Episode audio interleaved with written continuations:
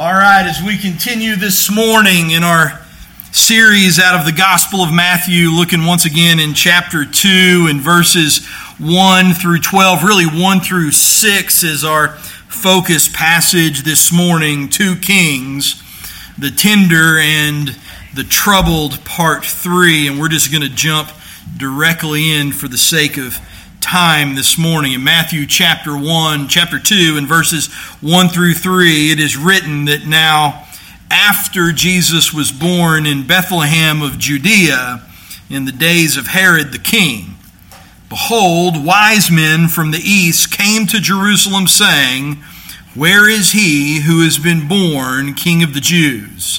For we saw his star when it rose, and we have come to worship him.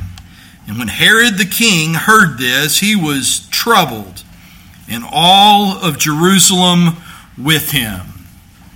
Here in Jerusalem arrive wise men, coming far from the east, seeking the newborn king of the Jews.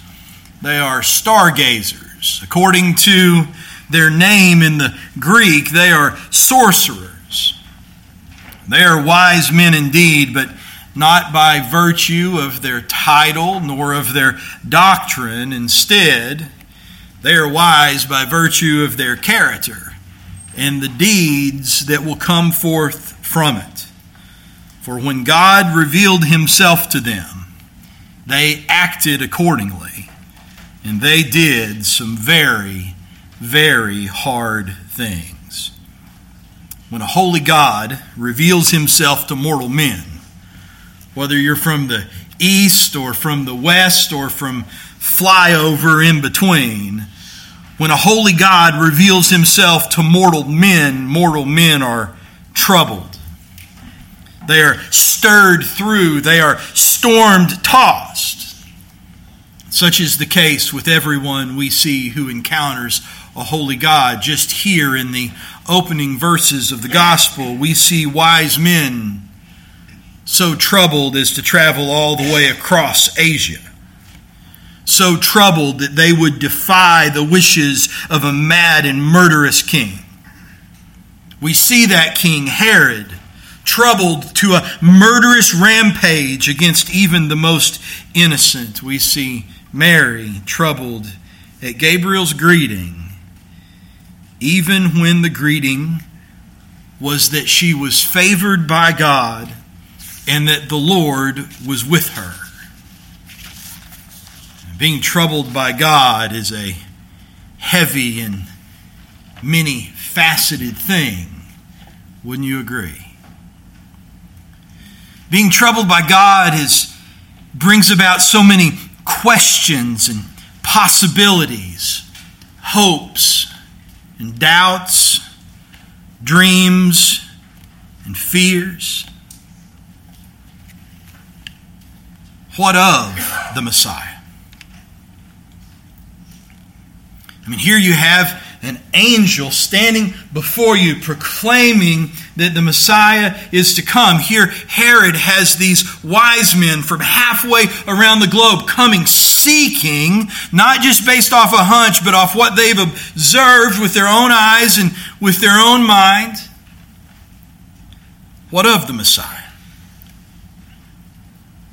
If you're Mary and Joseph, you have to ask yourself, what of the Messiah and what of him concerning Herod? What will he do in the face of arrival? And forget about Herod. What if this thing gains steam? What of the Romans? What about the Jews and the society in which they live? Will we be ostracized?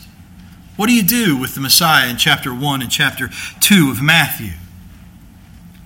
What if we believe that he is the Messiah, but then he turns out not to be? What then? Or worse yet, what if we do not believe he is the Messiah and it turns out that he is? Such it is to be troubled by God questions and possibilities, hopes and doubts, dreams and fears. You see, when it comes to the Messiah, salvation and damnation hang in the balance. And the question is, is how will men respond? How will individual men respond? How will Joseph respond? How will the wise men respond? How will Mary respond? How will Herod respond? And the answer is is that their response, each and every one, down to the last man, woman, and boy and girl, their response will be determined and hang upon the favor of the Lord God who comes himself. And so in Luke chapter 1 in the parallel narrative in verses 30 through 33 and then and again in verse 35 and 37 you'll remember from last week Gabriel comes to Mary and the angel said to her do not be afraid Mary for you have found favor with God. Behold you will conceive in your womb and bear a son and you shall call his name Jesus. Literally Yahweh is salvation he will be great, and he will be called the Son of the Most High. And the Lord God will give to him the throne of his father David, and he will reign over the house of Jacob forever. And of his kingdom there will be no end. The Holy Spirit will come upon you, and the power of the Most High will overshadow you.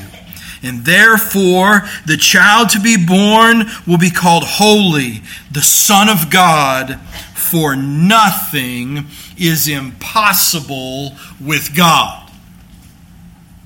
Whether you're talking about wise men, whether you're talking about Joseph, whether you're talking about Herod, whether you're talking about Mary, whether you're talking about the young parents that will soon lose their baby boys because of this Messiah, whether you're talking about the merchants in the streets, whether you're talking about you or me,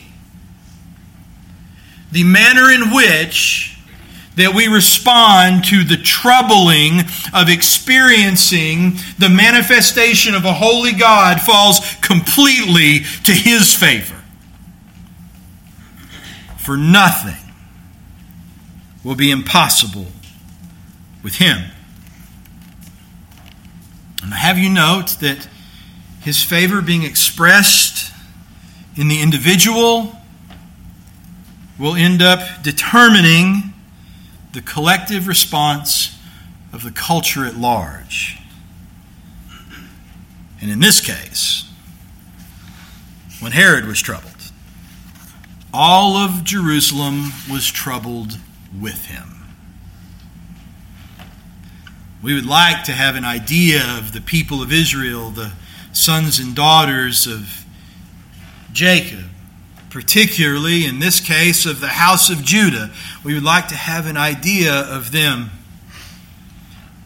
You know, holiness given to them by God, searching over the scriptures, looking for the coming of the promise of God, so that when it was manifest, even if the half breed king that sat over the top of them was troubled unto a murderous rampage, they would be troubled unto a glorious confidence, but that is not what we see.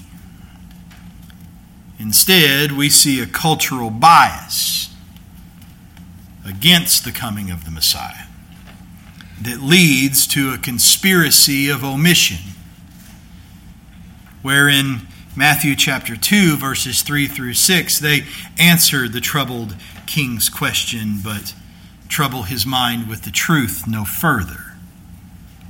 So, when King Herod in verse 3 heard this, he was troubled, and all of Jerusalem with him. And assembling all the chief priests and the scribes of the people, he inquired of them where the Christ was to be born. He did what any good leader does. If you read any kind of leadership manuals, if you want to influence people and win friends, or however the statement goes, then what you do is delegate. You don't have to know yourself. Find the guys that know. And so he brings the chief priests and the scribes to him, and he says, Where is he to be born? And they told him, In Bethlehem of Judea. For so it is written by the prophet. Quoting Micah, they say, And you, O Bethlehem, in the land of Judah, are by no means the least among the rulers of Judah. For from you shall come a ruler who will shepherd my people Israel. And we began to look at this last week, and what we noted last week is that of about five stanzas, of about five verses that come out of Micah's prophecy, the scribes and the chief priest quote one in isolation. Oh man, people with an agenda love to quote scripture in isolation. They, they quote one stanza, they quote one verse in isolation that answers the king's question Where will he be born? And the answer is that he will be born in Bethlehem, and then they conveniently all together, because this isn't just one guy, they all together conspire to omit the bulk of the prophecy. And they omit the most important part. They omit the part not about the coordinates of his birth. They omit the part about the fact that who is being born is not simply a man. They omit the deity. They omit telling Herod that the Christ to be born is not simply to be the king of the Jews, but he is the eternal shepherd and the son of the living God. Now, why in the world, if you're a chief priest or a scribe would you do that? We find out later in the Gospels.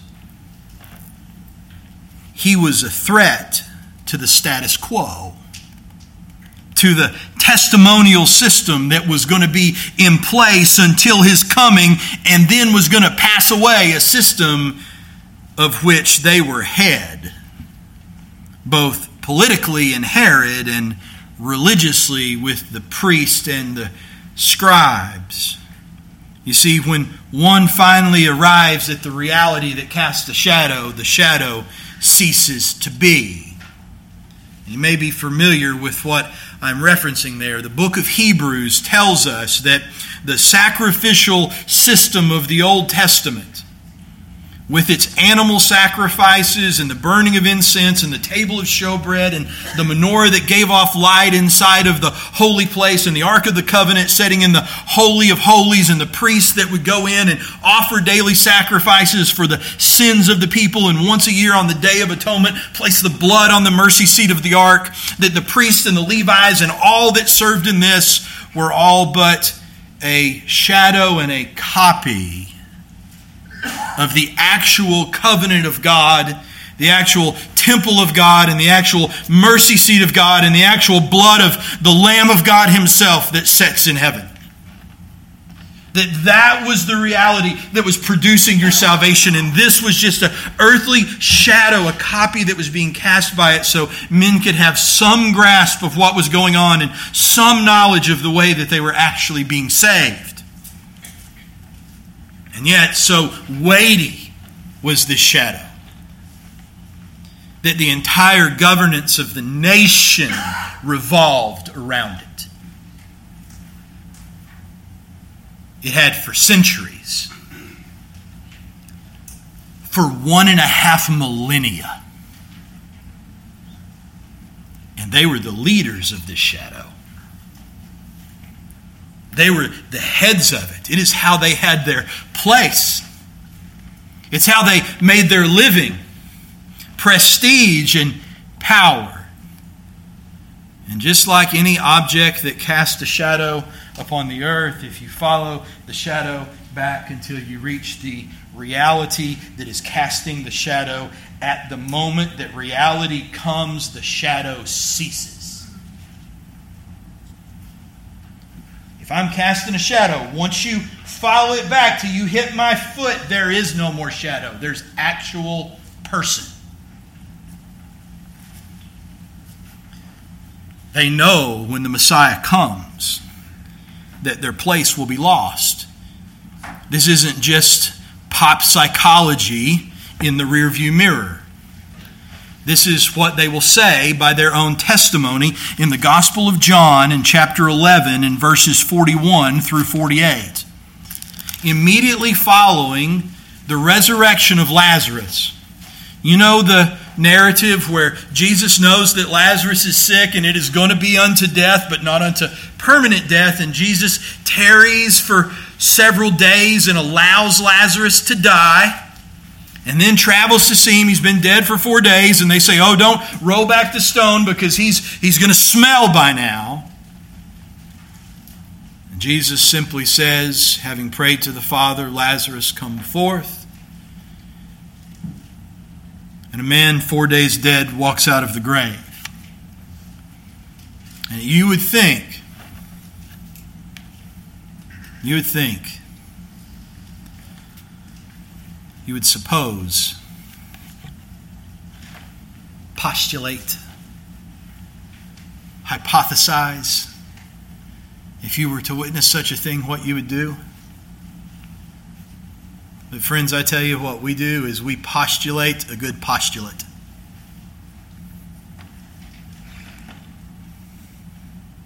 Oh, we hypothesize well. We think of scenarios well, if it went like this and if it goes like that, I would do this. Are you sure? Yes, I'm sure. Right up until the moment that it goes that way.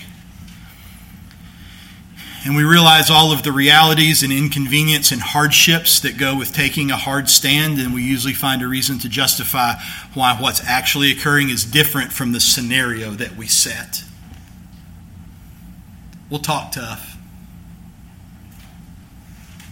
the government ever tells my kids it has to be this way at school, I'll be pulling them out of school until it's that way, and then pulling them out of school is too inconvenient. If they ever tell us as a church we have to do this and not that, we're done with it, we'll do it anyway. Until they come down here and threaten to write you a citation. It's easy to talk. And we would say to ourselves, if I saw a dead man get out of the grave, what I would do is bow and worship. And I bet all of those people would have said the same thing right up until the mo- the moment that they actually saw a dead man get out of the grave. And now they're troubled. What will they do and how will they respond? In chapter 11 and verse 41, it says, So they took away the stone, and Jesus lifted up his eyes and said, Father, I thank you that you have heard me. I knew that you always hear me, but I say this on account of the people standing around that they may believe that you sent me. When he had said these things, he cried out with a loud voice, Lazarus, come out. And the man who had died came out, his hands and feet bound with linen strips, and his face wrapped with a cloth. And Jesus said to them, Unbind him and let him go. Many of the Jews, therefore, now look, he prayed to the Father, I have said this so that they may believe. The question is, is how are they going to respond to that which they now believe? Many of the Jews, therefore, who had come with Mary and had seen what he did, believed in him. But some of them went to the Pharisees and told them what Jesus had done. And so the chief priest and the Pharisees gathered the council and said, What are we to do? For this man performs many signs, and they don't even deny it. It's right in front of them. This man performs many signs. If we let him go on like this, everyone will believe in him, and the Romans will come and take away both our place and our nation. They are troubled, they are stirred through. And at the resurrection of Lazarus, they telegraph their bias of place. You want to know why they only answered Herod in the most immediate way, it wasn't simply because they were scared of what Herod might do to them physically if they spoke of the king of the Jews being born was actually the son of the living God. They were scared about what it meant for them and their position and their prestige. Friends, it's not just that the Jews, it's not simply the Jews that will have a hard time with Jesus. The question is not, are you troubled by Christ? The question is not whether or not the coming of the Messiah is troublesome to men. The fact of the matter is, is that Scripture teaches us that He and His purpose are always troublesome for all men. After all, it is this Christ who would say in Mark chapter 8, verse 34 and 35, If anyone would come after me, let him deny himself and take up his cross and follow me.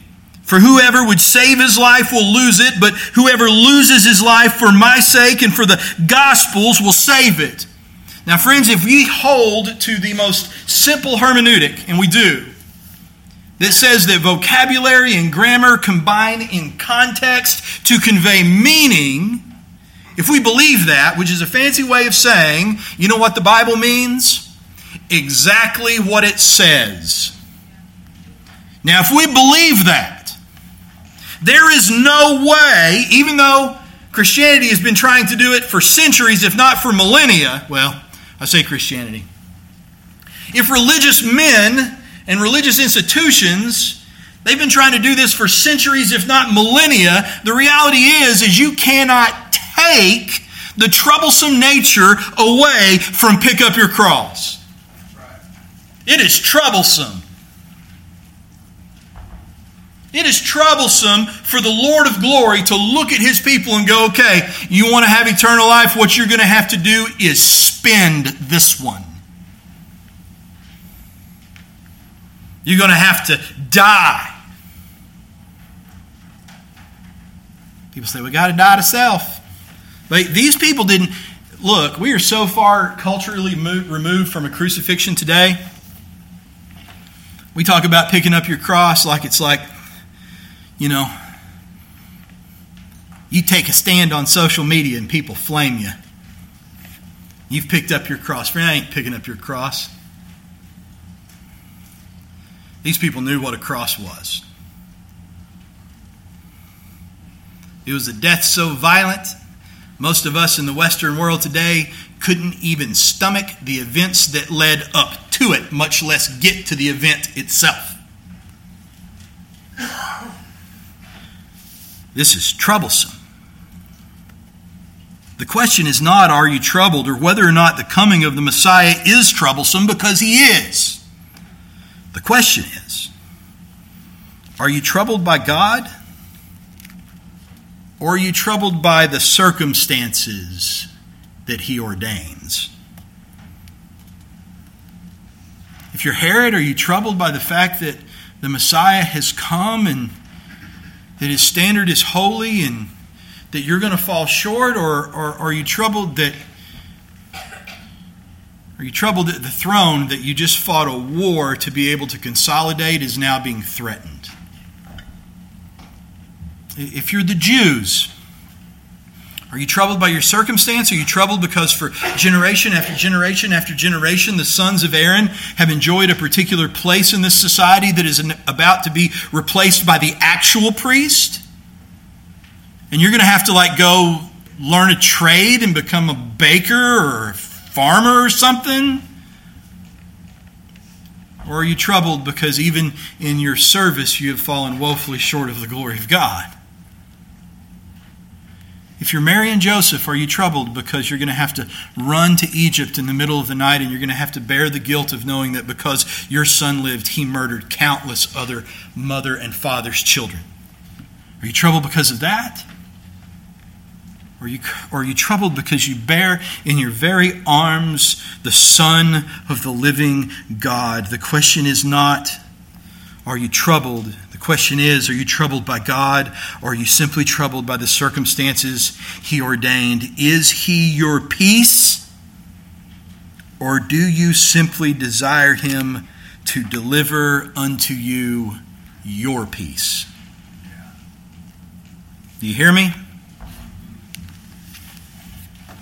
Because, friend, you're going to be troubled. In this life, Scripture says, in this life there will be trouble. And so, the trouble of circumstance never leaves you. Sometimes it's less, sometimes it's more, sometimes it seems like there's almost none. Sometimes it seems very bearable, and other times it seems completely unbearable. What do you see Christ as? Is he your peace? Or do you have an idea of what peace ought to be and you just want him to deliver that to you? The gospel of the Messiah is peace in the midst of ordained trial unto the coming of future, perfect, and eternal peace apart from trial. I'm going to say that one more time. The gospel of the Messiah is peace in the midst of ordained trial unto the coming of future perfect and eternal peace that is apart from trial. And that is unfortunate. Here's the problem with cutting up scripture is you may think you're avoiding the uncomfortable parts the way the scribes and the Pharisees were. We'll talk about the coordinates of his birth, but not about the deity that comes along with that. But actually, what you're doing is you're knocking the very foundation out from under your feet. If you're going to be a follower of Jesus Christ, you better get down with trouble. Because in this life, as long as this shadow remains. There will be, which is exactly what the Lord was speaking through the prophet Micah. So, once again, this morning, let's do what the scribes and the chief priest wouldn't do and dig into the fullness of what Micah has to say. In Micah chapter 5 and verses 1 through 5. Now, they're going to quote verse 2. You, O Bethlehem. But before you get there, you got to start with verse 1. Now muster your troops, O daughter of troops. Siege is laid against us. With a rod they strike the judge of Israel on the cheek. But you, O Bethlehem, Ephrathah, who are too little to be among the clans of Judah, from you shall come forth for me one who's to be ruler in Israel, whose coming forth is from of old, from ancient days. And therefore, he shall give them up until the time when she who is in labor has given birth. And then the rest of his brothers shall return to the people of Israel. And he shall stand and shepherd his flock in the strength of the Lord, in the majesty of the name of the Lord his God, and they shall dwell secure. For now he shall be great to the ends of the earth, and he shall be their peace. Micah chapter 5, verses 1 through 5 covers the entirety of redemptive history in just a few breaths. If you look at it from the standpoint of the people that received it upon its writing, that is to say, the contemporaries of Micah when he was writing it back in the day, verse 1 will present the present that is immediately at hand. Verse 2 will present the relatively near future of redemption, just seven centuries away. Verse 3. Verse 3 will speak of the far future, a future that is still not yet come to pass some 27 centuries later. And verses 4 and 5 will speak of the eternal state of the people of God under the authority of Jesus Christ. And every single bit of it, whether the present that is at hand, the relatively near future, the far future, or eternity, all of it is fixated on the promise of Christ. And so let's break down just for a few minutes this morning. We're not going to take a ton of time to do it. We are going to read quite a bit of Scripture. Let's break down for a moment what the scribes and the chief priest refused to consider, lest it would shed light on the fact that they were about to lose their place. For the original audience in Micah chapter 5, verse 1, the present that was at hand was the coming of Babylon. In chapter 5, verse 1, now muster your troops, O daughters of troops. Siege is laid against us, and with a rod they strike the judge of Israel on the cheek. And the judge of Israel that is being struck here, that is spoken of, is not Christ. You know how we know this? Because when the day of Christ comes, well, verse 2 is his birth, so that ought to give you a hint. But when the day of Christ comes, he will stand before the magistrates, he will stand before the Romans and say, My kingdom is not of this world. If it was, my men would fight. But because my kingdom is not of this world, they don't. Here, the very first call is a call to muster the troops. What is being spoken of here is the immediate theme of the book of Micah that because of the sin of the people and turning away from the Lord their God and seeking after other gods, judgment is coming. And as it was promised through Moses, the judgment to come is a judgment of exile. As was further delineated by Isaiah to Hezekiah, the exile will come at the hands of the Babylonians. And so it is recorded in 2 Kings in chapter 24.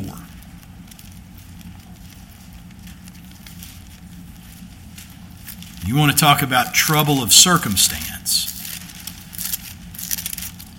In 2 Kings, in chapter 24, in verse 10, you see the record of the fall of Jerusalem, where the judge of Israel is struck so hard on the cheek that he loses both of his eyes. It says, At that time, the servants of Nebuchadnezzar, king of Babylon, came up to Jerusalem, and the city was besieged. And Nebuchadnezzar, king of Babylon, came to the city while his servants were besieging it. And Jehoiachin, the king of Judah, gave himself up to the king of Babylon. Himself and his mother and his servants and his officials and his palace officials.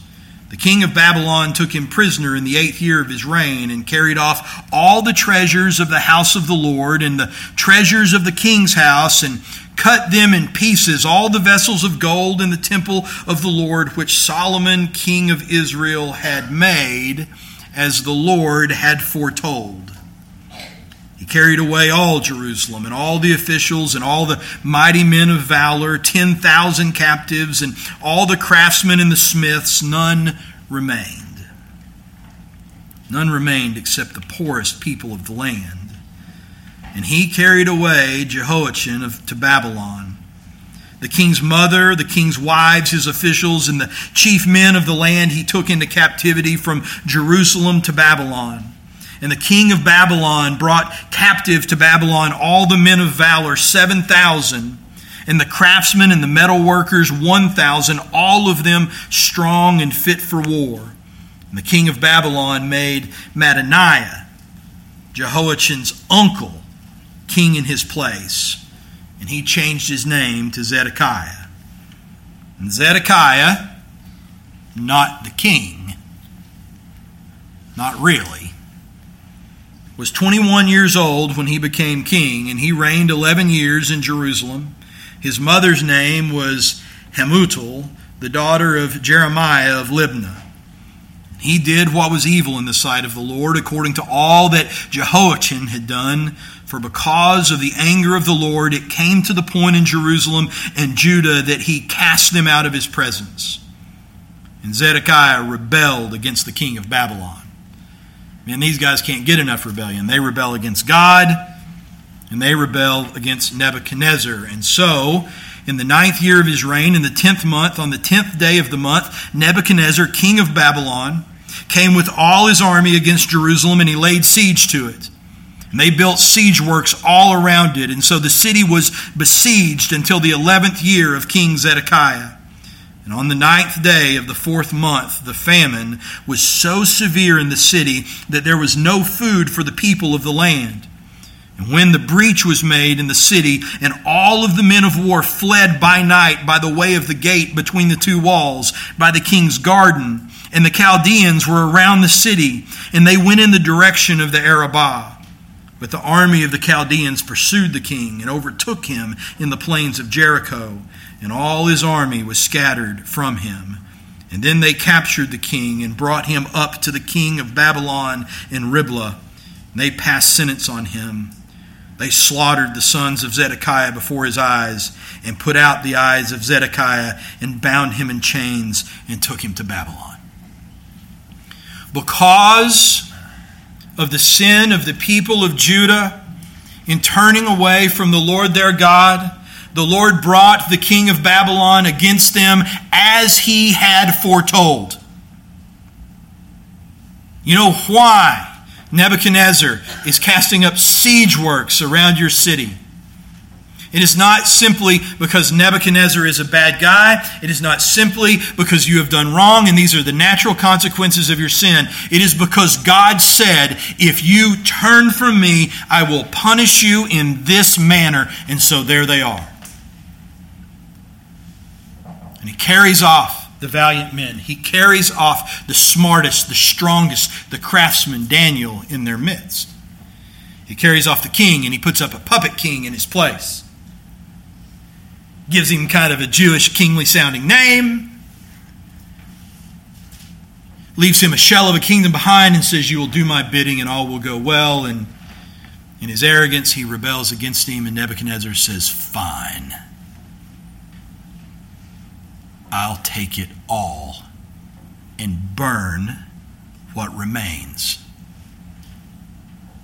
And so they set up the siege works and they starve the people until their starvation becomes so great they would rather throw themselves upon the Chaldean sword.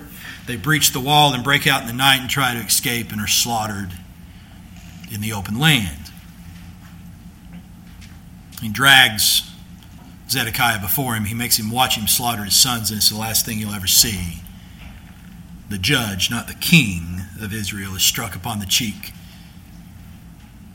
He put out his eyes, and the last thing he ever sees is the torment of his boys. But Nebuchadnezzar's not done. verse 8, it says, In the fifth month of the seventh day of the month, that was the 19th year of King Nebuchadnezzar, king of Babylon, Nebuzaradan, the king of the bodyguard. You just know he's a bad dude. You can tell by his name. He's what they call a fixer in the business. Captain of the bodyguard, a servant of the king of Babylon, came to Jerusalem. He burned the house of the Lord and the king's house and all the houses of Jerusalem.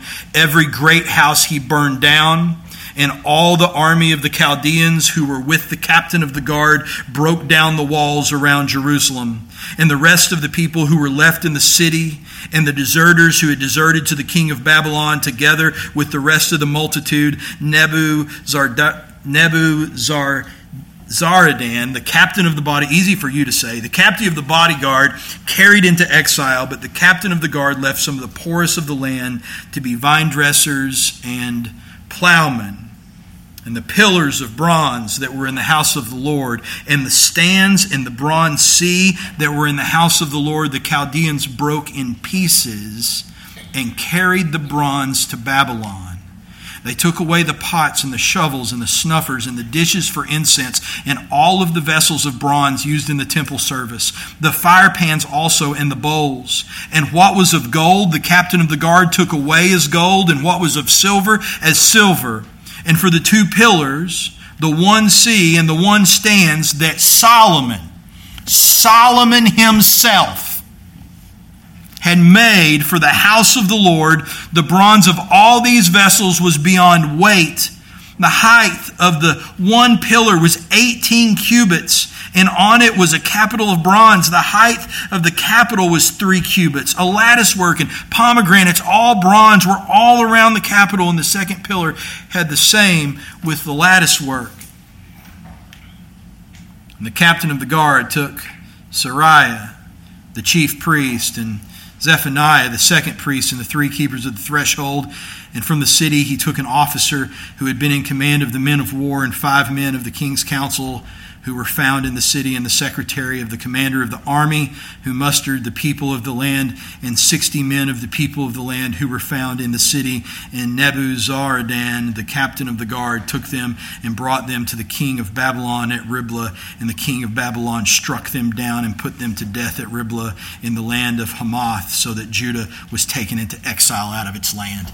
Do you understand that what happened to them was their current technological and cultural equivalent of getting nuked.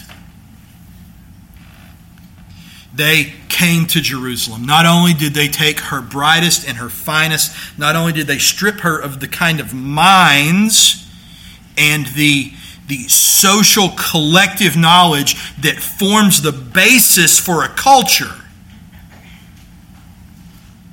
but this is a culture that is completely completely and totally founded and fixated upon a theocracy. God in their midst. And they went to the temple and they took everything out of it that was silver. And they didn't take it as it was, as the spoils of war back to Babylon. They broke it into pieces to make it easier to pack. They took all of the gold and they broke it all down. Why? Because Nebuchadnezzar doesn't give a rip about any kind of Jewish cultural identity. As a matter of fact, he specifically wants to do away with it. What he's going to do is turn it into whatever suits his fancy. It's all going to be melted down. The very pillars and the bronze sea and the bases and the tables that Solomon himself oversaw the engineering of beaten apart with hammers and taken away. The temple itself burned, the walls broken down, the gates ripped from their post, and the priests and the kingly lineages put to death. In their world, Jerusalem just got nuked. And that's problematic. Because in Deuteronomy chapter 12, in verses 1 through 7, the Lord had told him this These are the statutes and the rules that you shall be careful to do in the land that the Lord, the God of your fathers, has given you to possess all the days that you live on the earth. You shall utterly destroy all the places where the nations whom you shall dispossess serve their gods on the high mountains and on the hills and under every green tree. You shall tear down their altars and dash in pieces their pillars and burn their Asherim with fire. You shall chop down their carved images of their gods and destroy their name out of that place. And you shall not worship the Lord your God in that way, but you shall seek the place that the Lord your God will choose out of all your tribes to put his name and make his habitation there. And there you shall go, and there you shall bring your burnt offerings and your sacrifices, your tithes and your contribution that you present, your vow offerings, your free will offerings, your firstborn of your herd and of your flock, and there you shall eat before the Lord your God, and you shall rejoice you and your households and all that you undertake in which the Lord your God has blessed you. The Lord says, when you enter the land, this is what it's going to look like. You're going to destroy the pillars and the altars of all of these demonic pagans, and then you're going to wait. You're not going to worship like they do. You're not going to replace their worship with your own. You're going to destroy it, and then you're going to wait. And the Lord is going to pick a place from amongst you where He will cause His name and His presence to dwell. And there in that place is where you will have your worship. There in that place is where you will have your covenant. There in that place is where you will have the forgiveness of your sins. There in that place is where you will have your identity. And that place is gone. Gone. In their world, Jerusalem just got nuked. Friends, everybody has trouble of circumstance. What would you do if Jerusalem actually got nuked today?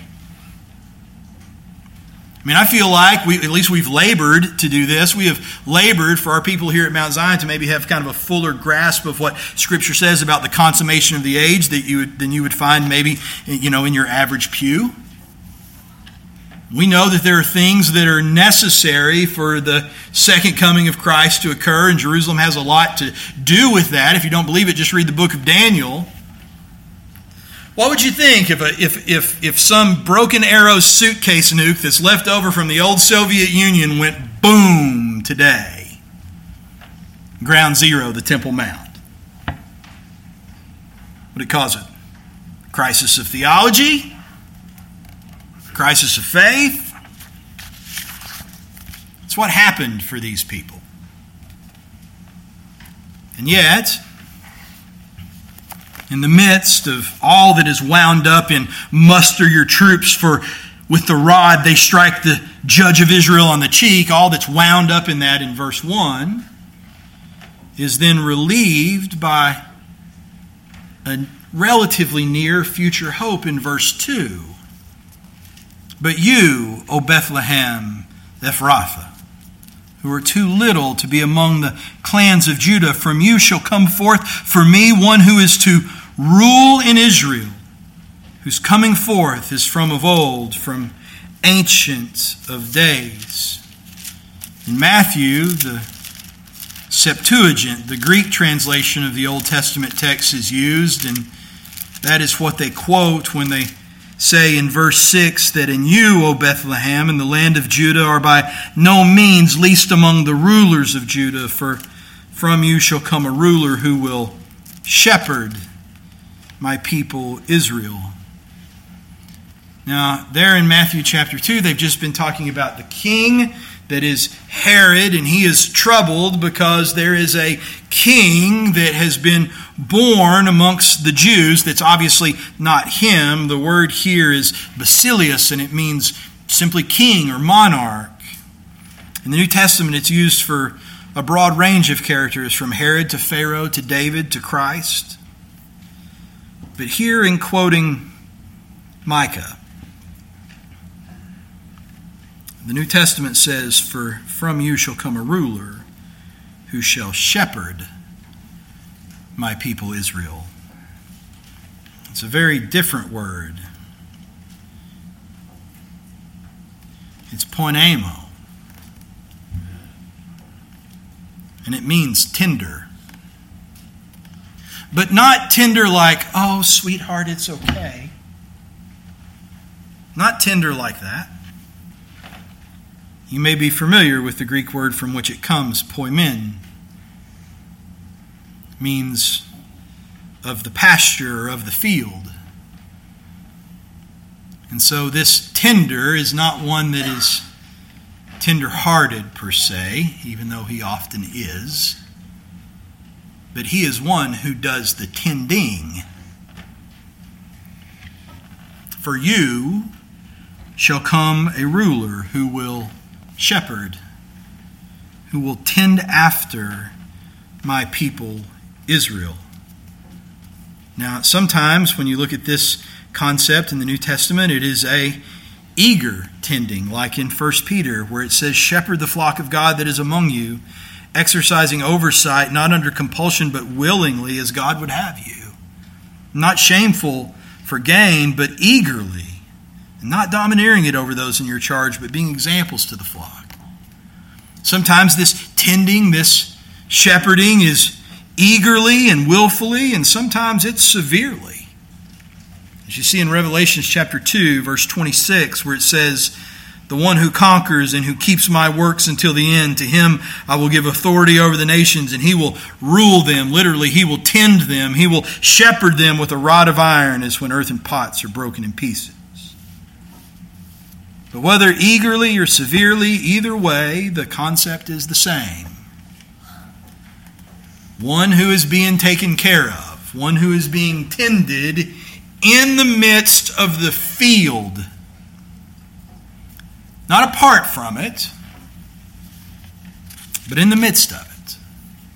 And so here you have the kind of overarching view of redemptive history in Micah chapter 5. You see the immediate events that are about to occur, the, the immediate presence where Jerusalem will be destroyed and the people will be carried off into captivity. You see a future hope where there is coming forth one out of Bethlehem who will not only rule, but will tend after, will look after and shepherd and care for his people. There is future hope. And yet, the far future, kind of the big picture for Israel, is one of extended trial back in Micah in chapter 5, moving on to verse 3. Therefore, he shall give them up until the time when she who is in labor has given birth.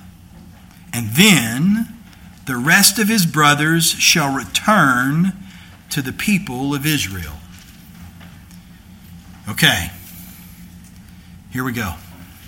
Muster your troops because the Babylonians are coming. But that's okay, because just about 700 years down the road in Bethlehem, the Christ is coming as well. Therefore, therefore what?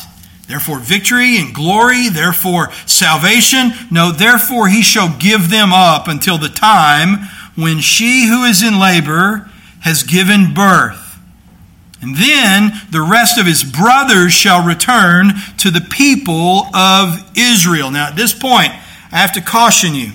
I know this is heavy stuff. Salvation is heavy stuff. At this point in time, I have to caution you don't let your circumstantial bias affect your theology. Don't be like the chief priest and the scribes. Who is giving birth? Who is in labor? It's not Mary. No, Mary was giving birth and in labor back in Bethlehem in verse 2. It's Israel who is in labor. And it is Israel who will be giving birth. And it is a labor and it is a birth that brings about a returning of the people of Israel to Israel. Isaiah speaks about it in chapter 66, verses 6 through 8. The sound of an uproar from the city, a sound from the temple, the sound of the Lord rendering recompense to his enemies. Before she was in labor, she gave birth. Before her pain came upon her, she delivered a son. Who has heard such a thing?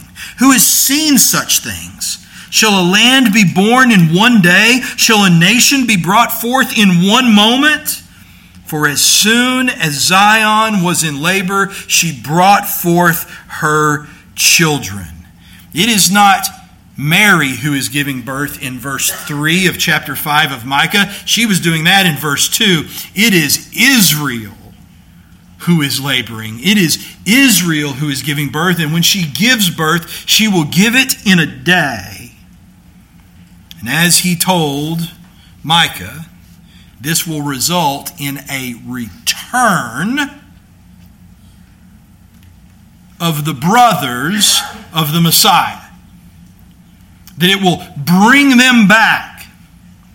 He shall give them up until the time when she who is in labor has given birth, and then the rest of his brothers shall return to the people of Israel. In this day, when the nation of Israel is laboring according to God and gives birth in a day, in that day there will be a returning of people to the land. Isaiah speaks of it in chapter 10, in verse 20 through 23.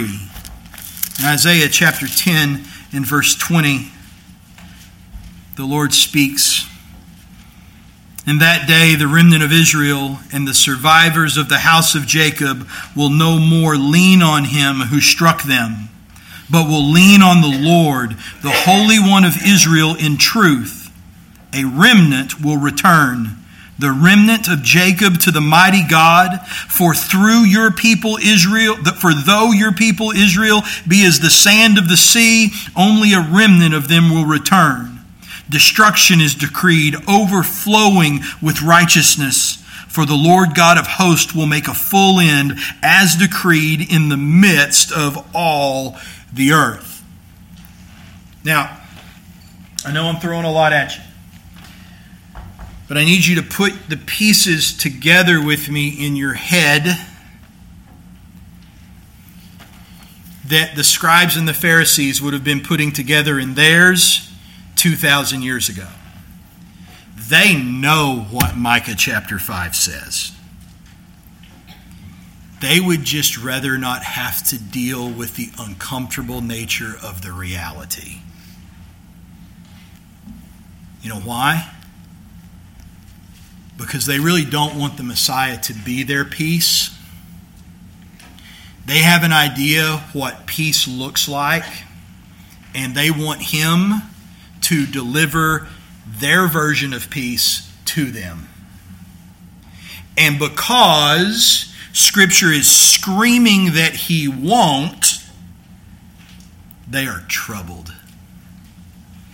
And they are not troubled in a good way. They have a version of peace they want. They want a Messiah who, at the very least, will let them maintain the status quo.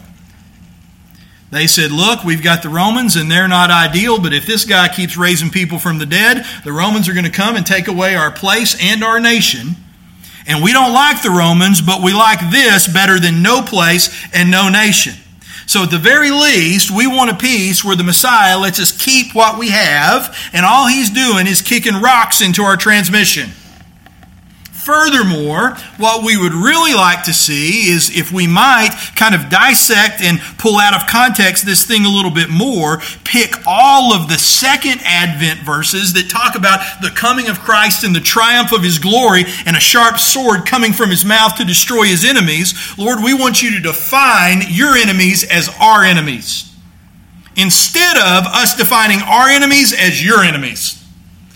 And so, the Romans are a problem, Herod's a problem. We're looking for a Messiah that at the very least will allow us to maintain the status quo, but preferably would come and throw the Romans off of us, exalt us to the place that we think we deserve to be, and allow us to continue to serve as priests, not just to Israel, but according to the prophecies, indeed to the whole planet. That's our peace. Deliver that to us.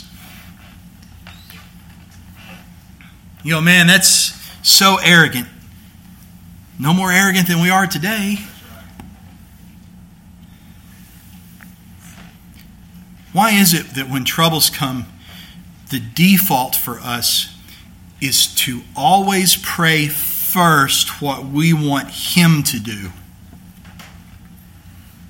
Why is it that when trouble of circumstance comes, the very first thing we default to is, Lord, make it go away, make it easy, fix it, put it back the way I like it?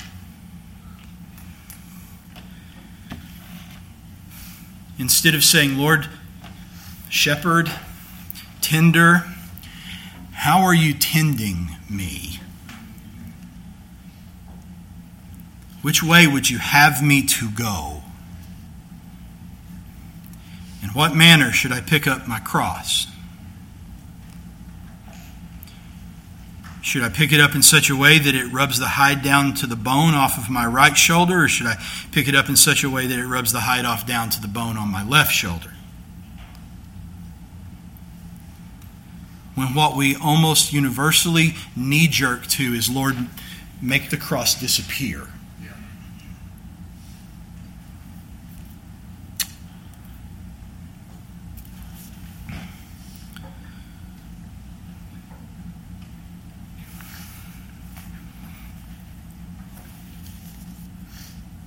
If the tender of the sheep says, This is the nature of my tending, that first, the judge of Israel is going to be struck on the cheek. And by that, I mean I'm going to kill his sons in front of his face and then gouge his eyes out. And then that happened. And 700 years later, you're going to see hope. And, and that hope's going to come in Bethlehem. But you're not done yet. Because the gospel of the Messiah is not peace on your terms, it's Him being your peace. And He's not done tending His flock yet. And the gospel of the Messiah is going to be ordained, ordained trial and peace in the midst of it until the day of future and perfect peace apart from trial. And that day is not yet come. And so there's, there's very real trial that shakes a country to its core. Here is the promise of the Messiah to come in Bethlehem, and then there is an extended period of ordained trial, an extended period that will end with a birthing that brings the people of the Lord back. But guess what? If you're going to be brought back, that means you first have to be scattered. And if they're scattered, they'll lose their place and they'll lose their nation. Daniel told them what it would look like in chapter 9 when he said, Know therefore and understand that from the going forth of the command to restore and build Jerusalem until Messiah the Prince, there shall be seven weeks and 62 weeks. The street shall be built again and a wall even in troublesome times. And after the 62 weeks, Messiah shall be cut off, not for himself and the people of the prince who is to come, that would be the Romans shall destroy the city and the sanctuary, and the end of it shall be with a flood until the end of the war. Desolations are determined. They know this about the Messiah. They know that if what you've got is actually the Messiah, at some point in time, he is going to be cut off. And when he is cut off, the sanctuary and the temple will be destroyed, and we're going to find ourselves right back where we were at the Babylonian captivity. They did everything they could to stop it, and in trying to stop it, what they did was ensure that it happened. In 70 AD, the Romans made good on God's ordained promise. They wanted his peace to mimic their idea of peace. But he is no puppet. He is no puppet. Friends, his peace is going to be his peace. You know why? Because he deems your peace and my peace not to be nearly peaceful enough for him. Little little trinkets of peace. Lord, give it to me this way. I'm not even near done. I'm not done with these notes, and I cut these notes in half this morning. Little, little, little plastic piece. Little toy soldiers, man. If it was just like this and like this and like this and like this and like this. Let me tell you, friends, so why is it this way? Why is it this way that you got kings having their eyes put out? Kids killed in front of them, the temple burned, the glories of Solomon's Jerusalem being drug off to Babylon. Why does it have to be that way? I mean, you could preach sermons after sermons over that. You could preach sermons about the sin of men having natural consequence. You could preach sermons about a holy God having punitive consequence for sin. All of that is true, but if you really want to get down to it, if you just want to get to the brass tacks, because I think if you find yourself in a place where you are troubled by your circumstance instead of being troubled by Christ, this is the answer if you really want to get right down to it, is why does it have to be like this? If, if you're asking this about yourself right now, or if you're asking yourself, and hey, I've asked it over the last couple weeks, Or if you're asking your, if you're asking yourself this with a big old fancy high priest robe on in Jerusalem in the first century, why does it have to be like this? Because that's the way that the shepherd tends the flock.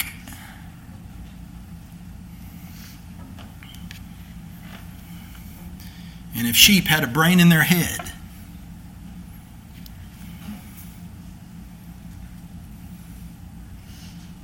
sheep had a brain in their head, they wouldn't want it any other way. That's hard. That's scary. Why wouldn't it be? Salvation and damnation hang in the balance. But I'll skip to the end and we'll come back next week. I'll skip to the end and tell you what it looks like. And what it looks like is Psalm 23.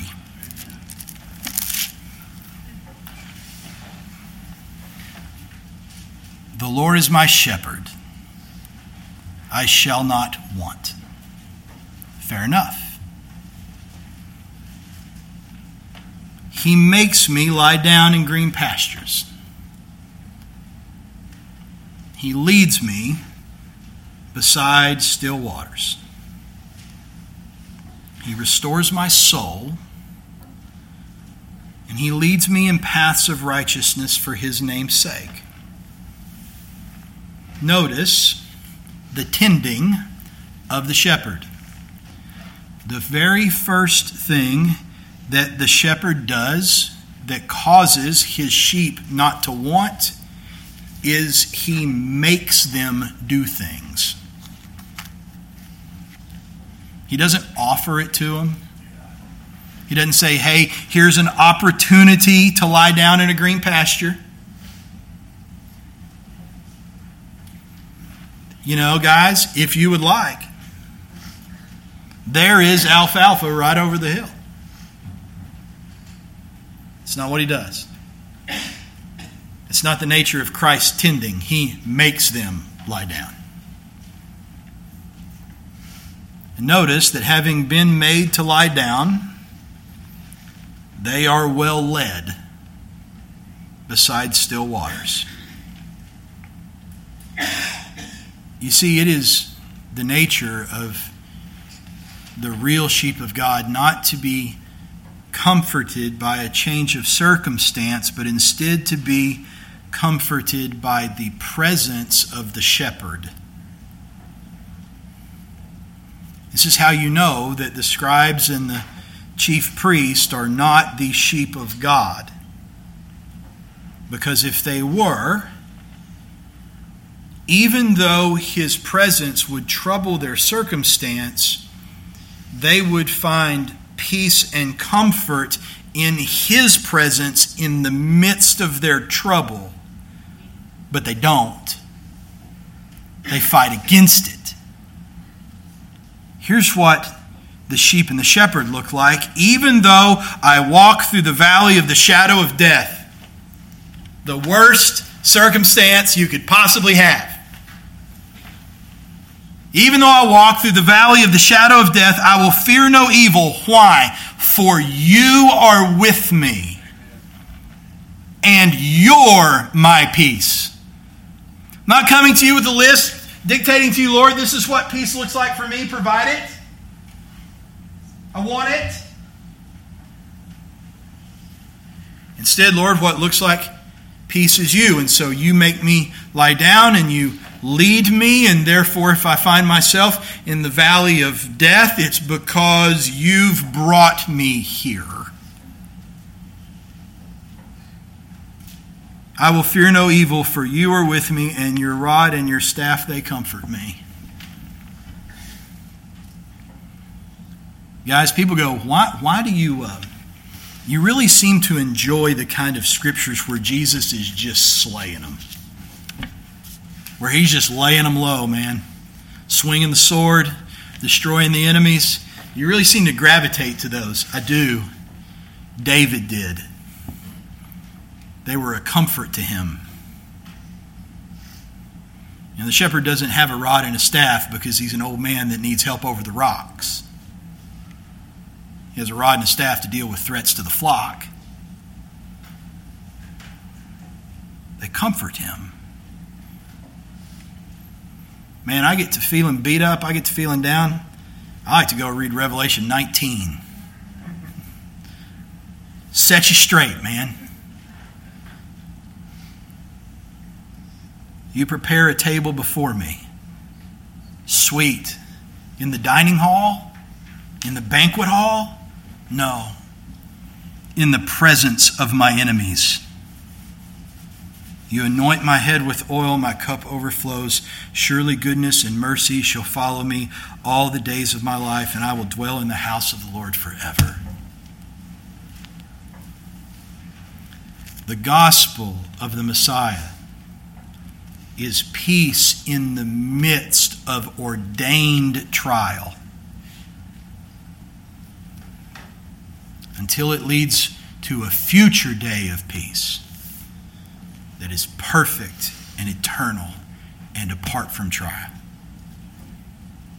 The question is is not whether or not God will be troubling to you. The question is do you have your own idea of peace or is he your peace? I pray yes.